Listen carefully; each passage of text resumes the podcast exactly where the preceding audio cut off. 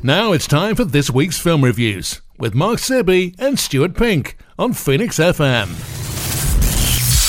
Yes, it is. Phoenix FM film reviews with me, Stuart Pink, and legend has it, he once invited Dracula for a barbecue, and he's the only man who ever persuaded him to try the vegan burger. It's Mark Sebi. I live to regret it though. oh, did you? Did it not go down well? I- I- no, it didn't. No, It's absolutely the not. alternative had been promised. He, he wasn't a fan. He wasn't a fan at all. No. had more tomato sauce. yes. Yes. Yeah. That would have Yeah. kept him happy, surely. Surely. Yes, I guess so. Yeah, absolutely. Turns out Yeah. Dracula wasn't actually that worried about the meat. He just wanted the sauce. That's all it was. And he could only come in the evening as well. Yeah, it was didn't weird. to Like come- we started it during the day. We're like, come any time. And then um, Is that what it was? You'd run out of the burgers by then. Because no one actually has the vegan one unless they have to. not until right at the end. Yes, exactly. yeah, that's that's barbecue etiquette. That is, I think. It's really in it. Yeah, get the vegan ones out last. It is. It is. Yeah. It's. Do you know what? It's weird. Obviously, because we're we're going to talk about Dracula movie in a minute, but we're talking about Dracula in April, yeah. which Feels is kind of odd. late or early, I don't know which way round. I, I don't know. Maybe they're just going for the long tail effect of uh, you know it'll it'll still be running by the time we get to Halloween. Um, I, I don't know, but it, it is weird, isn't it? It's it, I just found it a bit strange that to release this now when we have been we've been missing good horror movies around Halloween. I mean, we've reviewed ho- uh, horror movies around Halloween, and I think nine times Yeah. out of ten they've been terrible. Um, so I'm kind of like, you need a big budget, you know, big studio horror movie on that weekend. And hope that it does well. Just releasing it, whether it does well or not, doesn't matter. At least they've got something out there because that's what we've been missing. Instead, we've got this movie in April, which is weird. Yeah, But then, having said that, Interesting. on the flip of that, last April, do you remember we reviewed the Nicolas Cage movie, Unbearable Weight of Massive Talent? Oh, was that around this time last year? So that was April. And ah. now, this April, we've got Nicolas Cage in a movie, which I think you could find this through line from Unbearable Weight of Massive Talent to Renfield very easy in terms of the Nicolas Cage performance here. Do you think, Um, is it is it um, a sequel, prequel? Um, what, I would say it's probably a sequel to Unbearable Weight. yeah, do you reckon? Yeah, I would, just based on what he goes through in, in that movie. Which, by the way, if nobody's seen Unbearable Weight of Massive Talent, you should see it. It's very, very good. It's very funny. I still haven't, but it looks like a laugh a minute. Ah, Nicolas Cage poking fun at himself. It's fantastic. Yeah. So I, I think this could be a sequel to that. Now, interestingly, Renfield, which is the movie we're talking about now, um, is a sequel to the 1931 film adaptation of Dracula. Wow. Okay. Ah, so it's like following on from that legendary film. Yes. So that hugely legendary movie that's you know sparked off the Universal Studios classic monster movie era. Um, this is a sequel to it, and it stars Nicolas Cage. And you think that's got to be a winner, surely? Yeah. And I think on some level it is. The acting is really good here, actually. Nicholas Hoult plays Renfield, who is Dracula's right hand man, or as they call him in, in here, the Familiar. Um, I, he's okay. Uh, he does slip into like a Hugh Grantish persona performance at times. Interesting. Well, that's interesting because obviously he played opposite Hugh Grant in About a Boy, what, Yeah. 20 years ago, something like that, maybe longer, I don't know. Um, but on the whole, I, th- I thought uh, Nicholas Hoult was, was pretty good in the main role. Um, I did laugh a lot at Awkwafina and Ben Schwartz as the police officer and the drug baron. I thought they were hilarious. They both dial it up to 11 spectacularly well. I, I really did laugh a lot at them. I mean, I'm a huge Awkwafina fan anyway. Um, Nora Ah, from she's Queens. always hilarious. She's everything. brilliant. Nora from Queens is such a good TV show. It really is. Um, so I, I like them in it. Then you've got Nicolas Cage as Dracula, and I'm not sure what he was going for here, but it is all over the shop, and yet it sort of works Yeah. Because one minute you've got Nicolas Cage playing Nick Cage, playing Dracula, if you know what I mean by that. If, if you've seen Unbearable Weight of Massive Talent, you'll know Nicolas Cage is the man, as in he's he's the behind the scenes guy who goes into acting, and then Nick Cage is the on screen Nicolas Cage, Nick Cage, Rage Cage, all of that, Yeah. and then you've got the characters playing. So the, in the, so one minute he's Nicolas Cage, the behind the scenes guy. Then he- he's playing Nick Cage, the Rage Cage, playing Dracula, uh-huh. and you're like, what? And then the next minute, it's Nicolas Cage playing Doctor Evil, playing Dracula. Oh wow. Okay. There's a lot of layers to this. Th- th- there is a lot of layers. It's weird, and it shouldn't work, and yet it kind of does because it's Nicolas Cage. I'm not sure who else could have given a performance like this except for Nicolas Cage. Nicholas and Cage or Nick Cage, maybe. Well, well, this was the discussion we had about unbearable weight of massive talent. Is it Nicolas Cage or is it Nick Cage? You know, where where does the private and public persona start and stop? That's the question, Yeah. and it's kind of blurred here a bit. So I think. You know, me and you have reviewed a lot of Nicolas Cage movies in recent years, and we've always talked about Rage Cage. But this is not Rage Cage. This is Panto Cage, Okay. right? oh no, it isn't. oh, yes, it is. And if you say, "Oh no, it isn't," again, he will come around and bite your neck. Okay, we'll leave Um, it there. Yep. Yeah. So the acting's good. I like the acting in this. But the script lets this film down really badly. It's nowhere near as funny as it could be or it should be. There are huge gaps in this film where there is nothing funny happening. And you really notice the gaps because the film loses all of its energy and its entertainment value.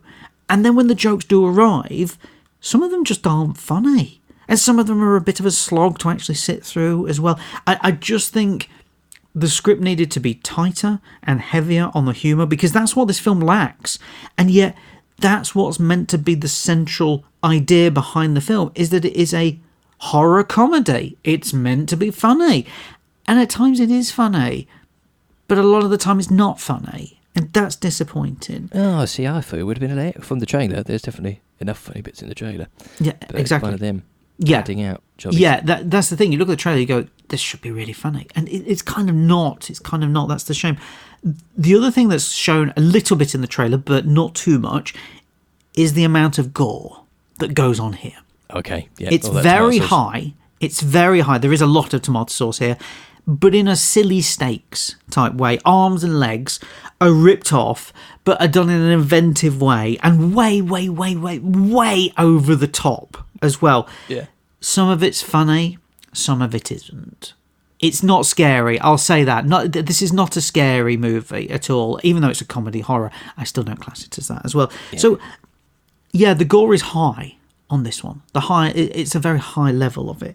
Like Pulp Fiction, kind of funny, high. Uh, well, that's a bit more serious. I think you know th- this is this is very much tongue in cheek Okay. type stuff. Um, you see some of the inventive ways that people are gilding this, and you'll go, okay. Nobody else would think about this, and I'm laughing at it because it's so silly. So, uh, you know, it, it does its job on that regard. I just think that the whole problem with the film is it doesn't quite know what it wants to do with its central idea, which is basically Renfield decides he wants to go he, he wants to look for life away from count dracula Okay. Yeah. that's the right. central idea He's leaving and- the team.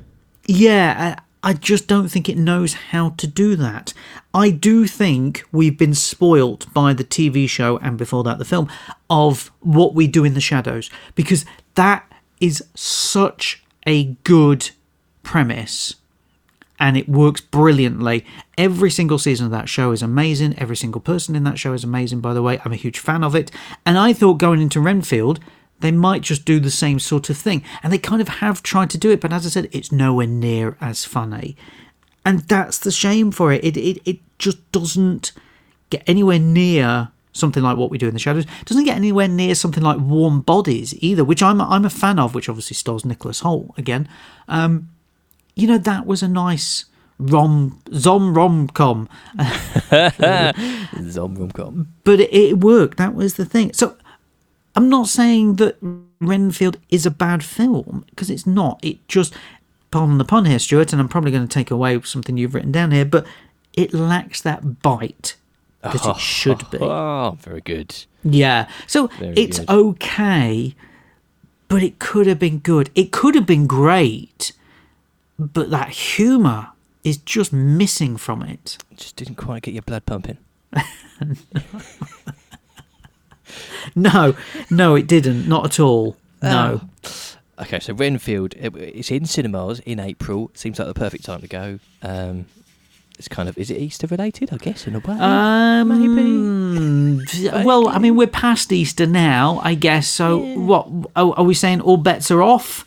That uh, it doesn't need to be. You know, I'm just trying to think if there's a rabbit in there or anything. I don't think there is. No. That would No. like an all really. I would fear for the rabbit, to be honest. oh, so so it's it's still fun, but just not what you. Th- wanted th- this is what. I'm saying. It's okay, but when you've seen something like What We Do in the Shadows, when you've seen something like Warm Bodies, um, y- you come away from this going, "Oh, it could have been so much more." That's the frustrating thing. Yeah. Okay, nice one. So Renfield in cinemas. Now uh, we have another film to do. Uh, we shall do that after this. This is Phoenix 98 FM. Just when you thought it was over, here is another film review. Phoenix FM Film Reviews. Mark Sebi still with us. What else you got for us? Uh, a documentary. We haven't done a documentary for a while, so Ooh, uh, no, I thought we just did. Well, we did. yeah, well, Re- Renfield. True story. Based on the true story, yes, Yeah, yeah. absolutely. Yes. So we've got a documentary now called Loving Highsmith. And this is based on Patricia Highsmith's personal writings and accounts of her family and lovers. So this documentary Oh. casts new light on the famous thriller writer's life. Now, Wow. Okay. Do you, do you know Patricia Highsmith? Are, you aware of her work? I've heard the name, and uh, I think Mm-hmm. there's a few films kind of come from her books, isn't there? Um, The, yes, yes, I think that's what we should point out. So Yeah. anybody who is not aware of Patricia Highsmith's Patricia Highsmith might be aware of her work. So you know she uh, she wrote Strangers on a Train for Hitchcock, uh, Talented Mr. Ripley, which obviously starred Jude Law and Matt Damon, Carol, which starred um, Cate Blanchett, um, and there, there's been a few other stuff. Yeah. big screen adaptations of her work as well. All of those and the others have received great acclaim. However, while this documentary does look at her writing and also how it was adapted onto the big screen, it's more interested in exploring who Patricia Highsmith was as a person. Now, what I got from this documentary is that that's a really complex question because Patricia Highsmith was a complex woman. Yeah. Most We authors are. Yeah, to a certain degree, I'm not complex, and yet I'm an author, so it's fine. So you know, I'm I'm bucking the trend there. Um, we do hear extracts from Patricia Highsmith's diary, read by Gwendoline Christie, and they sound like a woman who's constantly trying to find love and happiness. Yet, listening to some of her ex-lovers who are interviewed in this movie, it sounds like she had that at times, and she was simply putting on a front to keep the public persona of herself a mystery. Oh, okay. Yeah. So I'm I'm going to do this outside, but internally I'm doing okay. I I think the documentary is a bit of a struggle at times as well. There are things said in this that then contradict themselves later on as well. It's also a bit of a mess in terms of its timeline as well. So as much as it tries to go through her life in you know, standard time order, standard age order. There are moments which where it jumps forward and then it jumps backwards. So it becomes a bit of a whiplash documentary where you you just need the the timeline. You just need it in order so everything fits in with Highsmith's life. Marvel Universe. Uh, Uh, well, Doctor Strange turning up. I, I get yeah, I guess that's the way of looking at it. Yes, there are bits in here as well that are quickly passed over, including her coming to live in England. Like I, I, I didn't know that at all. Oh, and It's in this documentary, but it's it's like she lived in England. Move on, and you're like, oh, okay, Where? yeah, yeah, but then Yeah. We spend a long time with her family in Texas, even though Patricia Highsmith left Texas when she was six years old. Oh. I, I, I, I don't, I didn't get that at all. I mean, I understand. Yes, okay, they they probably still live there, but at the same time, it didn't it didn't serve what was happening. her life, yeah. It could have been anywhere. It could have been in a studio. It still wouldn't have mattered.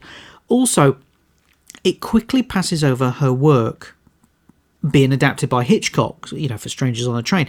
Now, I was watching this and I was thinking, surely that's of importance when it came to her establishing herself- as a writer.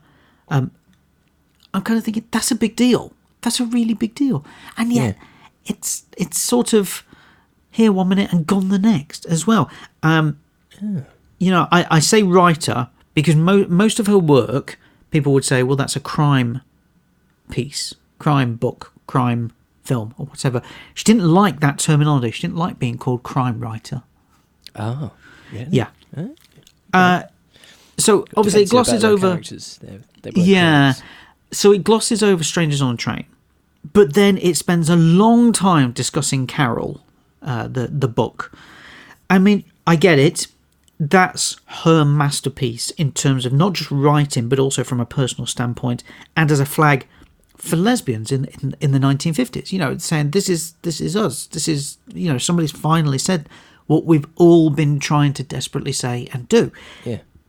but it feels like too long is spent on that and not enough on other work that was clearly just as important in her career. Whether we've seen it or not, whether we've read it or not, there were certain points where I'm like, oh, well, that seems like a big deal. Yeah, but in some wasn't. ways, that's the job of a documentary, isn't it? To focus on the bits you might not know. About. Exactly, exactly. And I, I came away thinking I never got a full or even half picture of who Patricia Highsmith truly was.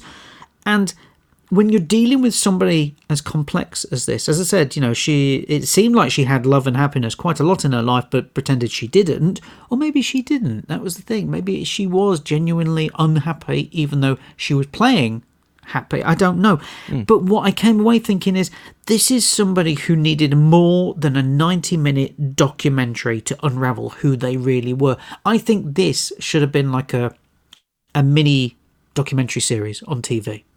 Yeah, there's clearly a lot of a life to, to tell. Oh, it, oh, a, a life and a half. That's the thing. And yet a lot of it is skipped over and a lot of it is spent well uh, too much is spent on other bits and i'm thinking i'd like to know more about this i'd like to know more about that but it, it it's it's quite frustrating oh, so where where is this out? Can we see this in? Uh... uh, so this is uh, this is in cinemas right now oh right, okay. On the big screen. yes Nice. So loving Highsmith. Um, you felt it could have could have give a bit more love to certain aspects. Mm. Yes, absolutely, absolutely. As I said, I'm I was interested. I've seen the film adaptations. I've not read any of her books, but I've seen the film adaptation. I'm a big fan of Two Faces of January, by the way, which is um, an underrated Highsmith piece of work. And uh, I mean, the talented Mr. Mr. Ripley is is genuinely a masterpiece, as is Strangers on a Train. Um, Yeah. so you know, I, I'm a, I'm aware of Patricia Highsmith. I've never read any of her work, but I like the adaptations, and from what I gather, they are very faithful adaptations. So I'm thinking I would like to know more about the person who made these, but I didn't get it. Didn't get it in the documentary. Just had to resort to good old fashioned googling. Yeah, yeah, that's kind of what it was. Yeah, yeah. Oh, shame.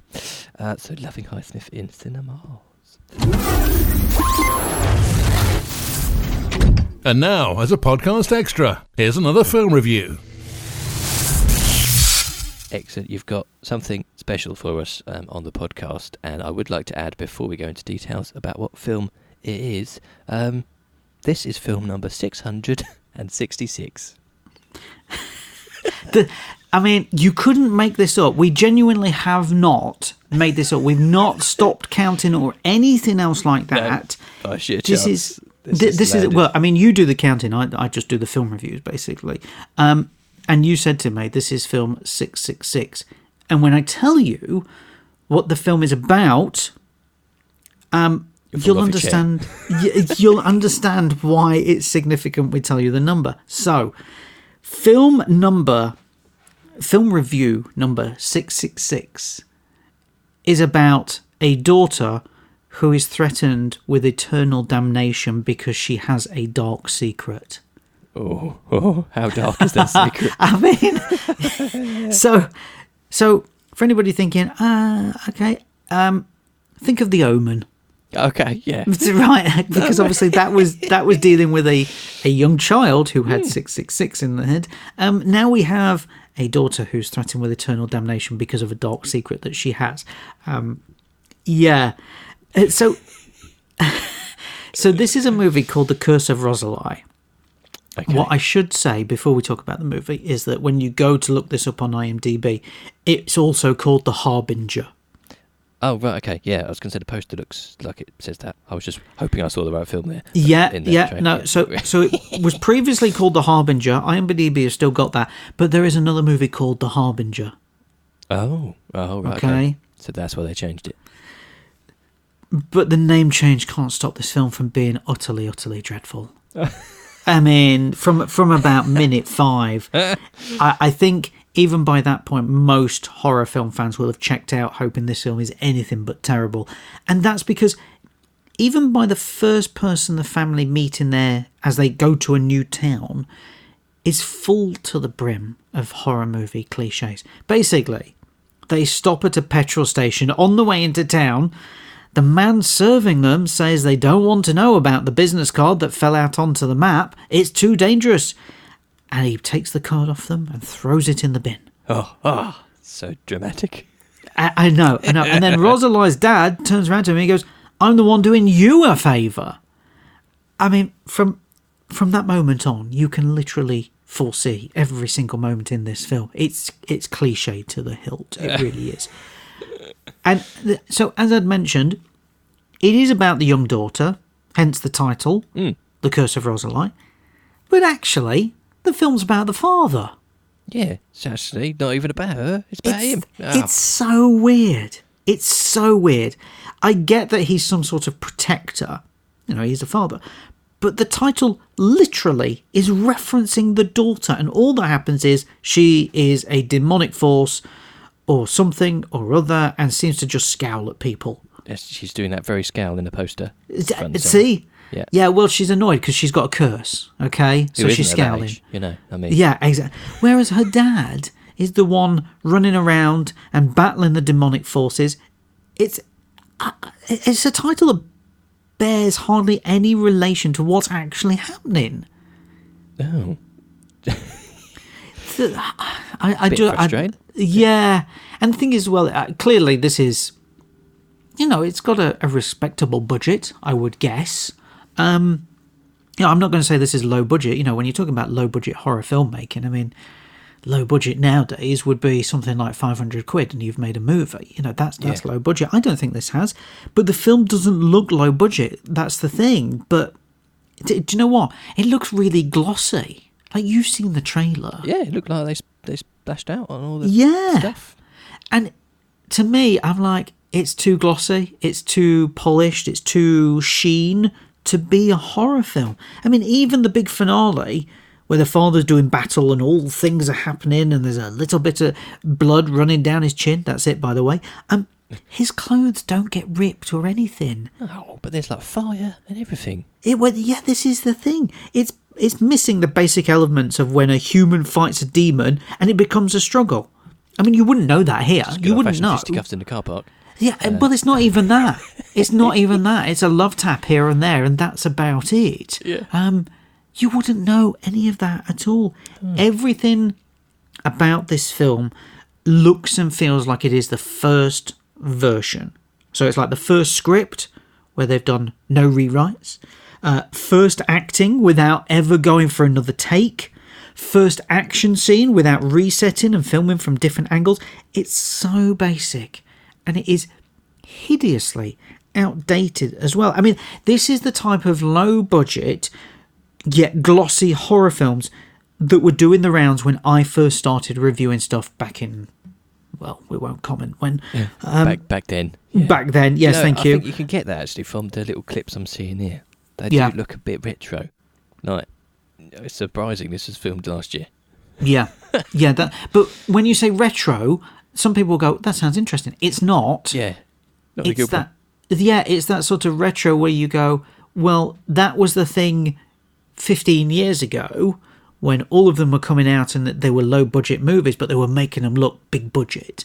That's what this does. And you're like, we're, we're beyond that. If you're making a horror movie, make it scruffy, make it ugly. You know, that that's the point of it. Nobody's going into the omen going, ah, I wish they'd have polished this up a bit more. It's about a demonic child. Of Yeah. course, it's going to be evil. It's going to be nasty. It's going to be bloodshed and whatever else. And you're like, oh, wish they'd colorized the blood a bit more. Really, you know that that's the thing. I mean, th- those movies. What I'm saying, you know, those movies that came out 15 something years ago, maybe, that were like this, they died out very quickly because soon people just got really bored of going, it doesn't look like a horror movie. And in fact, it's not a horror movie. It looks like some sort of daytime soap opera. Um, they died out. So I'm hoping they're not making a comeback based on this absolutely awful piece of work. Oh no. Um, I think to give it its timestamp, really, the, the trailer includes Radiohead's "Creep," um, which kind of feels like that's when they intended this to come out. No. Yeah, but but that's the thing. They've included that in there. But Radiohead "Creep" is a is a song that still works now. Yeah. If you put that into a proper horror movie, you'd go, "Well, this fits. Work. This perfectly fits." So putting it in, then you go, "I don't know when this time period is. What is this time period for this movie? Because I can't work it out." Oh dear. So the curse of Rosalie, aka the Harbinger. Um, it's just just cursed. AKA the dreadful. aka when even is this? Yeah, exactly. yes, exactly. When is this? Oh dear. So film six six six was a devil of a piece of work, really. Yeah, it was. Yes, it needs to be um, staked at the heart. excellent, excellent. Um, lovely. Thank you very much. What you got for us next week? What's six hundred and sixty-seven going to be? Well, uh, let's change it up a little bit. We're going to do um, a thriller called Missing, which is a sequel to the movie that came out in 2019 called Searching, which it's all done through the means of a computer. Oh, So everything is done through a computer screen. Um, so this is the sequel. It's called Missing. So we'll do that, and then um, film number what is it? Six six eight. Uh, yes, yes, Yes. The one. Yes. So the neighbor of the beast. Six six eight. Oh, okay, that works. w- will be Winnie the Pooh. Wait, Winnie the Pooh, Blood and Honey. Hold on. What? Yes, What there's a horror movie out about Winnie the Pooh. So, uh, so we'll do that. Amazing. And then we'll also do uh, on DVD and Blu-ray. We'll do Megan, which is another horror movie. so, sorry to you it's all because I know on. you hate horror movies. Sorry to you, but look, it's obviously the time for it at the moment. I hate horror movies unless they involve Winnie the Pooh. Winnie the Pooh. well, just you wait until next week. Just make sure you are stocked up uh, with honey and um, and Tomato ketchup. Let's go. yes, tomato ketchup and honey. I'm not sure that combination works for me, um, but we'll, we'll see. We'll find Well, out what it tastes like. Ma- Maybe we'll get you to taste it before we go on air next week. I've had some things in my toast in my time, but that that's that's new. Film reviews on Phoenix FM with Mark Sibby and Stuart Pink. Miss this week's film reviews? Then listen again on phoenixfm.com or wherever you get your podcasts.